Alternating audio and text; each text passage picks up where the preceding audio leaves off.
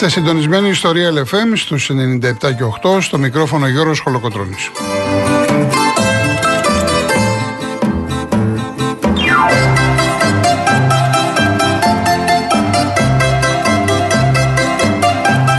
Τηλέφωνο επικοινωνίας 211-200-8200. Επαναλαμβάνω 211-200-8200. Ελεύθερη βεβαίως η θεματική. Η κυρία Βάσκια Κούτρα είναι στην, ε, στο τηλεφωνικό μας κέντρο. Ο κύριος Λάσκαρης Αγοραστός στη ρύθμιση του ήχου.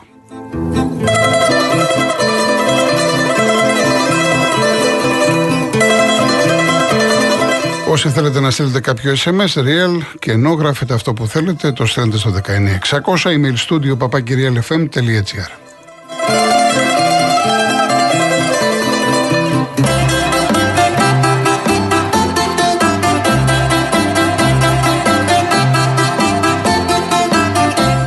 Κυρίες Δεσποινίδες και κύριοι, καλό σας μεσημέρι από το μαρούζι που ρίχνει τις ψυχάλες. Γενικά ο καιρός είναι αλόκοτος εδώ και πάρα πολύ καιρό.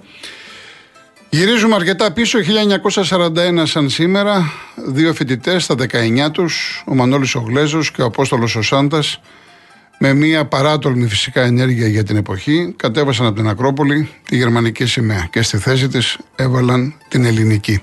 Την ίδια μέρα έληξε η μάχη της Κρήτης με την κατάληψη όλου του νησιού από τους Γερμανούς. Γυρίζουμε ακόμη, ακόμα πιο πίσω το 1826 όπου έφυγε ο παλαιόν πατρόν Γερμανός ο Μητροπολίτης που ύψωσε το λάβαρο της Ελληνικής Επανάστασης κατά κόσμο Γεώργιος Κόζης. Και ερχόμαστε προς το μέρη μας χρονικά πιο κοντά το 1977 όπου έφυγε ένας σπουδαίος λογοτέχνης ο Βασίλης Ορώτας ο οποίος είχε μεταφράσει όλα τα έργα του William Shakespeare στα ελληνικά.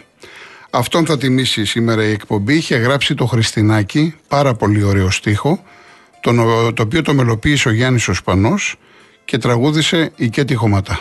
Απολαύστε το.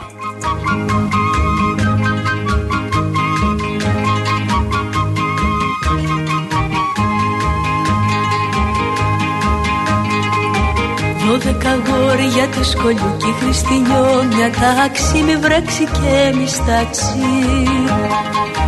Τα γόρια τώρα ορκιστήκανε στην παλικάροσύνη Να κλέψουν τη Χριστίνη. Βάρκουλα να αρματωνούνε μες σταυρό το πανάκι Χριστίνα, Χριστινάκι Εμπακαλεί στη βάρκα μας να πάμε και να έρθουμε τραγούδι που θα πούμε Τα αστέρια τρέμουλιαζουνε στου ζεφυρού το χάδι το μόρφο του το βράδυ. Σπαρμένο χρυσό λουλούδα το πελαγό λιβάδι το μόρφο του το βράδυ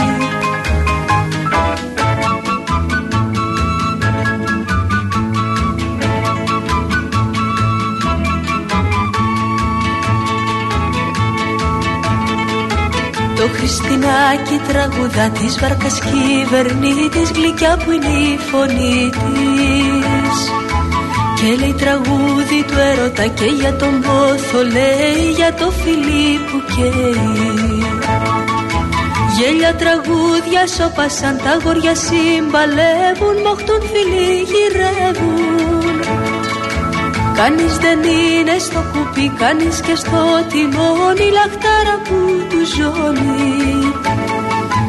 Κι η βάρκα υπόθω πλάντα χτυπάει στο νερό Τα βάθη με το έρωτα τα πάθη Δεν κλαίω τα δώδεκα παιδιά τους νιούς τους μαθητάδες Τις δώδεκα μανάδες Μον κλαίω τα μάτια τα γλαρά το λιγερό κορμάκι τα γρήμη το ελαφάκι που ήταν δώδεκα χρονών παρθένα Παναγιά μου και λάμπε η γειτονιά μου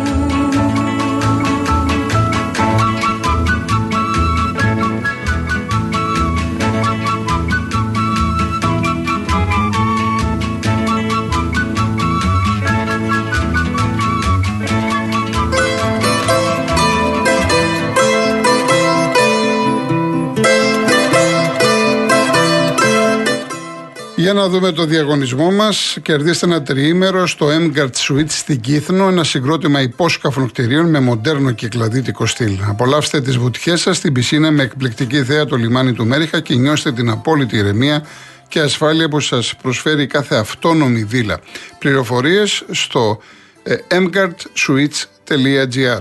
Τα οχτοπλοϊκά εισιτήρια τα προσφέρει η Ζάντε Φέρις που αναχωρεί καθημερινά από Πειραιά για τις δυτικές κυκλάδες. Το επόμενο δώρο είναι δύο στρώματα profile από τη σειρά Bodydopia της Greco Strom, ένα κλιματιστικό FNU Wi-Fi Inverter 9000 BTU και μία τηλεόραση FNU 4K Smart 43 inch. Η κλήρωση θα γίνει την Παρασκευή 2 Ιουνίου στην εκπομπή του Νίκου Χατζηνικολάου. Real κενό το ονοματεπώνυμο και την ηλικία σας στο 19600. Ο ακροατής που θα κληρωθεί και θα απαντήσει σωστά θα κερδίσει το δώρο. MediaTel 1,36 ευρώ ανά SMS με ΦΠΑ και τέλος κινητής τηλεφωνίας όπου ισχύει. Γραμμή παραπώνων 214-214-8020. Δώστε την συγκατάθεσή σας για την επεξεργασία των προσωπικών σας δεδομένων μπαίνοντας στο σύνδεσμο που θα σας σταλεί στο απαντητικό μήνυμα. Αρμόδιος ρυθμιστής ΕΕΠ. Η συμμετοχή επιτρέπεται μόνο σε άτομα άτομα άνω των 18 ετών. Η συχνή συμμετοχή ενέχει κινδύνους εθισμού και απώλειας περιουσίας. Γραμμή στήριξης και θεά Α. 210-9215-776. Όρη διαγωνισμού real.gr. Βλέπω εδώ τα ερωτήματά σας ακόμα και για τον Ηρακλή. Χρωστάω και χθες. Θα, ε, θα απαντήσω μετά. Ε, να πούμε όσον αφορά την επικαιρότητα ότι έγινε μια συνάντηση του Ομοσπονδιακού Προπονητή, του ΠΟΓΕΤ με δημοσιογράφους που καλύπτουν το ρεπορτάζ. Εκεί έγινε μια συζήτηση εν ώψη των δύο αγώνων που έχουμε τώρα με τους Ιρλανδούς 16 Ιουνίου και με τους Γάλλους 19 Ιουνίου. Έχει ξεκινήσει η προετοιμασία τμηματικά της Εθνικής από χθες. Και φυσικά το κεντρικό ερώτημα, το εύλογο ερώτημα των εκπροσώπων του τύπου είναι για το φορτούνι. Ο Πογέτ λοιπόν είπε ότι τον πήρε τηλέφωνο, ήταν δύσκολη απόφαση και τελικά ε, έκανε σκόπιμο να μην τον συμπεριλάβει στην αποστολή διότι κατά την άποψη πάντα του προπονητή θα έπρεπε να αλλάξει το σύστημα από 4-3-3 σε 4-2-3-1. Και μάλιστα είπε χαρακτηριστικά ότι ο Μπακασέτας δεν βγαίνει από την ομάδα. Ε, ο προπονητής είναι ταφεντικό δεν πέφτει λόγος σε κανέναν. Αυτός ξέρει, αυτός έχει που λέμε το μαχαίρι, έχει και το καρπούζι, τα έχει όλα. Ξέρει την ομάδα του, ξέρει τους παίκτες. Το μόνο που έχω να σχολιάσω, ε, γιατί για μένα κακώς γίνεται σύγκριση με τον Μπακασέτα, είναι τελείως διαφορετικοί αυτοί οι δύο ποδοσφαιριστές. Αλλά πάντα μιλάει, όχι ο Πογέτ, οποιοδήποτε προπονητής, όταν είναι στη θέση του οδηγού, όταν είναι να ξεκινήσει ένα μάτς, με ποιο σύστημα προετοιμάζει την ομάδα του και πώς θα παίξει κλπ. Ε, από εκεί και πέρα όμως ε, θα πρέπει να είμαστε όλοι έτοιμοι ότι ένα ματ μπορεί να μην πηγαίνει καλά. Είτε να βρεθείς να χάνεις, είτε να θες να κερδίσεις. Δηλαδή, παίζουμε τώρα με τους Ιρλανδούς. Εάν θέλουμε να έχουμε ελπίδες, θα πρέπει να κερδίσουμε. Κάθε άλλο αποτέλεσμα τελειώσαμε. Όταν έχουμε στον όμιλο Γάλλους και Ολλανδούς. Ε, άρα λοιπόν, ναι, μεν το καταλαβαίνω αυτό που λέει ο Πογέτ ε, για το θέμα του συστήματος αλλά από εκεί και πέρα πρέπει σαν προπονητής, αυτό τουλάχιστον λέει η λογική, να έχεις όχι μία και δύο και τρεις εναλλακτικές λύσεις. Ε, κατάλαβε, κατάλαβε ο Πογέτ ότι αυτό δεν πείθει τους δημοσιογράφους και είπε ότι δεν είναι απαραίτητο να παίζει ο καλύτερος ποιοτικά, παικτικά, αλλά να παίζει αυτός που είναι χρήσιμος και ταιριάζει με τα χνότα του προπονητή όσον αφορά το σύστημά του. Και εδώ έχει δίκιο ο προπονητής. Και το έχουμε δει σε πάρα πολλές ομάδες είτε σε συλλογικό επίπεδο είτε σε εθνικό. Και στο συγκεκριμένο κομμάτι δεν πρόκειται να πω κάτι, γιατί είναι αυστηρά προσωπικό του Πογέτ. Εγώ έκρινα και κρίνω βάσει της ε, δήλωσης της πρώτης για το σύστημα. Το οποίο δεν με καλύπτει. Ω δημοσιογράφο, εμένα αυτή η δήλωση δεν με καλύπτει και δεν έχει να κάνει με το φορτούνι σε καμία περίπτωση. Εάν η εθνική κερδίσει την Ιρλανδία δεν σημαίνει ότι θα κερδίσει επειδή έλειπε ο Φορτούνης. Εάν η Εθνική χάσει από την Ιρλανδία ή φέρει σοπαλία, πάλι αυτό δεν σημαίνει επειδή δεν παίζει ο Φορτούνης για όνομα του Θεού. Ο Φορτούνης είχε και προβλήματα τραυματισμού, αποσύγεζε από την εθνική ομάδα, οπότε η εθνική ομάδα ούτε αρχίζει ούτε τελειώνει στο Φορτούνη. Να ξεκαθαρίσουμε τα πράγματα. Λοιπόν, πάμε σε διαφημίσεις και επιστρέφουμε.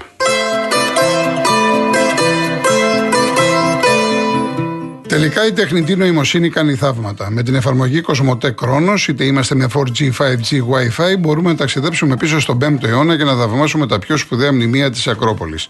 Και αν έχουμε δίκτυο 5G, θα έχουμε μαζί μας και την Κλειό. Ποια είναι η Κλειό; Η ψηφιακή βοηθός της εφαρμογής που μας δίνει απαντήσεις ό,τι θέλουμε γύρω από την ιστορία και τα μνημεία. Εμείς τη ρωτάμε και αυτή μας απαντάει. Αμέσως. Μην χάνετε χρόνο. Κατεβάστε και εσείς τη δωρεάν εφαρμογή Cosmotech Chronos.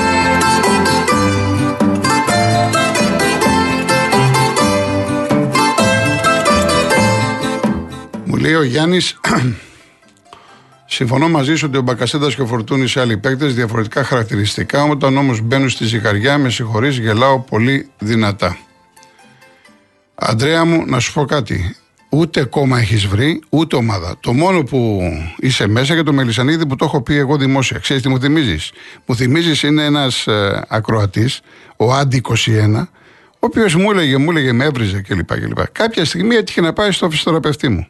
Εκεί λοιπόν ο Κώστας έκανε το λάθος και του είπε τι ομάδα είμαι και δεν το πίστευε. Και από τότε ο άνθρωπος έχει, έχει αλλάξει, κατάλαβε αρκετά πράγματα. Λοιπόν, μην βγάζεις εύκολα συμπεράσματα. Αυτή τη συμβουλή σου δίνω. Από εκεί και πέρα, καλοδεχούμενα βέβαια, οτιδήποτε στέλνεις. Η κυρία Ιωάννα, ποιηματάκι λέει από το ημερολόγιο. Τροχός της τύχης η ζωή του ανθρώπου και γυρίζει τη μία του χαμογελά, την άλλη το ζορίζει. Το δεύτερο λέει μπράβο στην Άγια για τον Double, μακάρι να έχει επιτυχίες και με τις ξένες ομάδες. Τρίτον, Γιωβάνοβιτς Κόσμε για τον ελληνικό ποδόσφαιρο. Και τέταρτον, για τον Ολυμπιακό. Μήπως λέει κάναμε καμία εσωτερική μεταγραφή από μπάσκετ ή πόλο στο ποδόσφαιρο; Πόλο δεν ξέρω. Όχι μεταγραφή, γιατί ακόμα είναι σε εξέλιξη, είναι το Final Eight και αυτά. Το μπάσκετ, αυτό που κυνηγάνε, ε, αν και έχει τους τελικούς τώρα, να πούμε ότι Παναθηναϊκός Περιστέρη σήμερα 7 και 4 από την R3. Πέμπτο μάτσο. Ο νικητής ξεκινάει τελικούς με τον Ολυμπιακό, πρώτο μάτσο στην Κυριακή. Ο Ολυμπιακός λοιπόν προσπαθεί να πάρει το Μιλουτίνοφ. Έτσι, του έχει προσφέρει 2,7. Λέγεται ότι η Virtus Μπολόνια είναι μεγαλύτερη προσφορά. Ο Μιλουτίνοφ θέλει τον Ολυμπιακό, αγαπάει την ομάδα, έχει δεθεί, ε, έχει σπίτι εδώ, είναι εδώ. Ήταν στην Τζέσεκα να δούμε τις εξελίξεις σε λίγες μέρες. Λοιπόν, για να, να δω άλλα ερωτήματα. Ε, έχω τον ε, Χρήστο από την Καλαμαρικιά για τον Ηρακλή. Ε, είναι ένα πάρα πολύ σοβαρό θέμα του Ηρακλή που ενδεχομένως να ανοίξει, να μας απασχολήσει και για άλλες ομάδες. Ο Ηρακλής μέχρι την Πέμπτη πρέπει να δώσει 200.000 ευρώ σε ένα ποδοσφαιριστή, σε ένα ποδοσφαιριστή ξένο που λέγεται Μάρα. Προσωπικά ούτε τον θυμάμαι. Να φανταστείτε, ήταν εποχής ε, διοίκησης Αντώνη Ρέμου ο, έχουν επιδικαστεί αυτά τα χρήματα και πρέπει μέχρι την Πέμπτη ο Ηρακλής να του δώσει αυτά τα χρήματα. Είπα περιπτώσει να του αποσπάσει υπογραφή ότι είναι σε συμφωνία για ρύθμιση. Ο Ηρακλής, ο χορηγός ο Ευγενίου, είπε ότι δεν μπορώ. Πού να τα βρω τα λεφτά. Ο Κούκιας πήγε εκεί με τον Παπαδόπουλο, δεν μπόρεσαν να τα βρούνε. Και επειδή είχε, είχε σήμερα εκδίκαση της υπόθεσης που απορρίφθηκε για τυπικούς λόγους, ε, όλα δείχνουν ότι δεν ξέρω αν γίνει κάποιο θαύμα μέχρι την Πέμπτη, ότι ο Ηρακλής πάει. Και υπάρχουν ποδοσφαιριστές που εφόσον δικαιωθεί, μάλλον εξελιχθεί έτσι η υπόθεση με το Μάρα, θα ζητήσουν τα λεφτά τους, βέβαια από πού θα τα πάρουν και υπάρχουν και ποδοσφαιριστές άλλων ομάδων. Γι' αυτό λέω ότι έχει σοβαρή εξέλιξη που θα τη βρούμε μπροστά μας. Λοιπόν, για το Μελισανίδη, ακούστε κάτι. Ε, Νίκο, άκουσε κάτι ε, επειδή προτρέχεις. Μου έχεις κάνει μια ερώτηση, δεν είσαι υποχρεωμένος. Αν θα χτυπήσεις φιλάθο.gr, ήδη έχω τοποθετηθεί. Να μην βγάζει συμπεράσματα. Γιατί εγώ είμαι άνθρωπος που κρίνω. Άλλο το θέμα η φιλία, η γνωριμία και ο Μελισανίδης την κριτική τη δέχεται. Και ο κάθε Μελισανίδης. Αυτό λοιπόν που είπε χθες, ότι η ΑΕΚ δεν ασχολείται με τη διαιτησία, είναι ανέκδοτο και για την ΑΕΚ και για το Μελισανίδη. Είμαι αυτός που λέει ότι η ΑΕΚ δεν πήρε το πρωτάθλημα από τη διαιτησία. Οφελήθηκε σε κάποια μάτσα, αλλά είχε την καλύτερη ομάδα. Και, αν, και βλέπουμε ότι οι περισσότεροι άνθρωποι του ποδοσφαίρου από όλες τις ομάδες το παραδέχονται. Ακόμα και ο Λουτσέσκου στη Ρουμανία που πήγε, σου λέει η ΑΕΚ το πήρε άξια τον Ντάπλ. Η ΑΕΚ λοιπόν έπαιξε την καλύτερη μπάλα. Έχει καλή ομάδα, καλό προπονητή, καλούς παίχτες, καλή διοίκηση. Αλλά από εκεί και πέρα δεν μπορεί ένας Μελισανίδης να κάθεται και να λέει ότι η ΑΕΚ δεν ασχολείται με τη διαιτησία. Το θέμα όμως, και αυτό ισχύει για τον οποιοδήποτε Μελισανίδη. Πρώτον αυτόν. Δεύτερον, επειδή βλέπω πάλι μήνυμα για το χθεσινό. Ο κύριος που είπε ε, για αυτούς που μπαίνουν στον αγωνιστικό χώρο εννοούσε που τους πιάνει η κάμερα κλπ. Αν ανατρέξουμε στο παρελθόν, έχουμε σκηνές απείρου κάλους. Μέσα στα ποδητήρια, άλλοι τα ξέρουμε, άλλοι δεν τα ξέρουμε, άλλοι τα είδαμε. Δεν εξυπηρετεί τίποτα να γυρίσουμε πίσω. Αλλά αυτό που έχει σημασία για μένα, επειδή δεν μ' αρέσουν τα θα, δεν μ' αρέσουν τα λόγια, μένα μ' αρέσουν οι πράξεις. Εγώ βλέπω αυτή τη στιγμή, όπως έκανε το γήπεδο ο Μελισανίδης, που το απολαμβάνει ο κόσμος της ΑΕΚ και όχι μόνο, και ελπίζω και με την εθνική ομάδα να είναι γεμάτο, πάει να κάνει τώρα και αυτό που λέμε πολιτεία της ΑΕΚ, στα Σπάτα. Που αυτό έπρεπε να υπάρχει εδώ και χρόνια. Όχι μόνο για την ΑΕΚ, για κάθε ομάδα. Εάν πάμε, επειδή εγώ, έχω φτάσει μέχρι το αθλητικό κέντρο μιας μικρής ομάδας στην Ολλανδία, της Χέρεν Φέιν, κάποτε είχε παίξει ο Σαμαράς εκεί. Ε, εάν, πριν σας λέω τώρα πριν 15-20 χρόνια, εάν βλέπαμε γιατί κέντρο είχε αυτή η ομάδα, έχει αυτή η ομάδα και δεν είναι Άγιαξ, δεν είναι Αιτχόβεν, δεν είναι Φέγενορτ. Καθόμαστε τώρα το 2023 και λέμε ότι θα γίνει λέει, το υπερσύγχρονο ένα από τα καλύτερα κέντρα της Ευρώπης. Αυτό λοιπόν η Άκη έπρεπε να το έχει. Ο Παναθηναϊκός έπρεπε να το έχει. Ο Πάο, ο Ολυμπιακός. Ο Ολυμπιακός έχει κάνει καλή δουλειά κάτω. Ο Μαρινάκης έχει δώσει πολύ χρήμα, έχουν φοβερές εγκαταστάσεις. Μάλιστα θυμάμαι πέρυσι, όταν είχε έρθει Νότιχαμ κάποια στιγμή, οι ίδιοι Άγγλοι ποδοσφαιριστές σου λέει ότι εμείς στο Νότιχαμ δεν, δεν είχαμε τις ανέσεις του αθλητικού κέντρου που είχε το Ρέντι από πλευράς μηχανημάτων. Και κάποια στιγμή είχε έρθει εδώ πέρα διακοπές, θα το ξέρετε όσοι ασχολείστε με το αγγλικό ποδόσφαιρο Γκρίλης, ο Άσος στη City. Είχε πάει Μύκονο, Νάξο κλπ. Πάρο και έφυγε μια εβδομάδα και έμαθε από τους πέντε της Νότιχαμ και είχε έρθει στο αθλητικό κέντρο του Ρέντι και προπονήθηκε μόνος του. Επειδή είχε όλα αυτά τα οποία ε, είχε μάθει στη Manchester City. Δηλαδή θέλω να πω ότι χωρίς γήπεδο, χωρίς αθλητικό κέντρο σύγχρονο, χωρίς ακαδημίες, δεν μπορείς να έχεις τη μεγάλη ομάδα να δεις διαφορετικά, όχι μόνο στο χώρο σου, αλλά και στην Ευρώπη.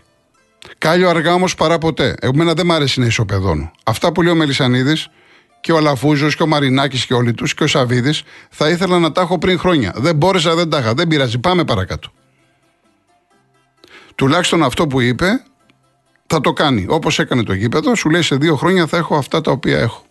Και θυμήθηκα τώρα που είπα αθλητικό κέντρο, όταν έφτιαξε ο Πανόπουλος στη Ξάνθη που είχα πάει, νομίζω το έχω ξαναπεί, πριν καμιά δεκαπενταριά χρόνια, μέτρησα, γιατί τώρα διαβάζω για, την, για το ΑΕΚ Sport, τη City, πώς το λέει, ότι θα έχουν λέει 8-9 γήπεδα. Πριν 15 χρόνια, ξέρετε πόσα είχε ο Πανόπουλος στην Ξάνθη; Μετρημένα. Τα μέτρησα εγώ ίδιος. Και σε αρίστη κατάσταση και γήπεδα κανονικά. 12. Πριν 15 χρόνια, 12 γήπεδα ποδοσφαίρου στην Ξάνθη, εκεί που είναι το γήπεδο. Ανοίγω παρένθεση, βλέπω ότι γίνεται μια προσπάθεια να φτιαχτεί η ομάδα με παλιούς, με παίχτες, με βετεράνους. Κλείνω την παρένθεση και μπράβο τους και μακάρι για την ιστορική ομάδα. Λοιπόν, ε, χωρίς κέντρο δεν πας πουθενά. Αυτό έχω να πω. Λοιπόν, ε, ο Χουάνκ, παιδιά, ο Χουάνκ είναι ένας πολύ μεγάλος παίκτης. Είναι απόλυτα φυσιολογικό να δεχθεί πρόταση ο Ολυμπιακός από κάποιες ομάδες. Τώρα έχει γραφτεί η Φράιμπορκ. Μπορεί να είναι οποιαδήποτε ομάδα, Γερμανία, ξέρω, Ιταλία. Το τι θα κάνει ο Ολυμπιακός είναι δικό του θέμα. Εγώ δεν μπορώ να δω ότι ο Ολυμπιακός θα το κοστολογήσει κάτω από 20 εκατομμύρια. Δεν το συζητάμε. Αλλά το θέμα δεν είναι να πάρεις τον Χουάνκ. Το θέμα είναι να πουλήσεις τον Χουάνκ. Το θέμα είναι ποιους θα πάρεις να ενισχύσεις τον Ολυμπιακό. Κάτι νεότερο από πλευράς προπονητών δεν ε, έχω. Αυτό Λευτέρη που με ρωτάς με τον Εμβιλά μου έκανε και εμένα εντύπωση γιατί ο Εμβιλά υποτίθεται δεν δέχτηκε την πρόταση του Ολυμπιακού γιατί είχε μεγάλη προσφορά από Κατάρα, Αραβικά Εμμυράτα κλπ. Και έκανε μία συνέντευξη και είπε ότι θέλω να συνεχίσω σε ομάδα λέει, του Champions League ή του Europa League. Άρα στην Ευρώπη. Μα ο Ολυμπιακός θα παίξει το Europa League.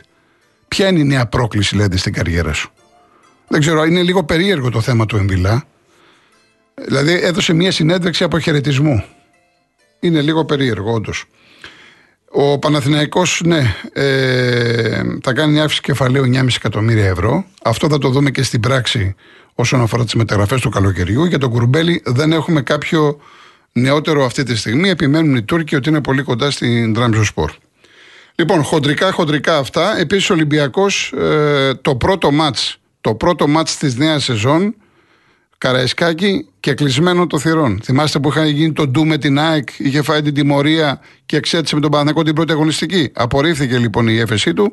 Δεύτερη αγωνιστική στο πρώτο μάτς στο Καραϊσκάκη εντός έδρας και κλεισμένο το θυρών.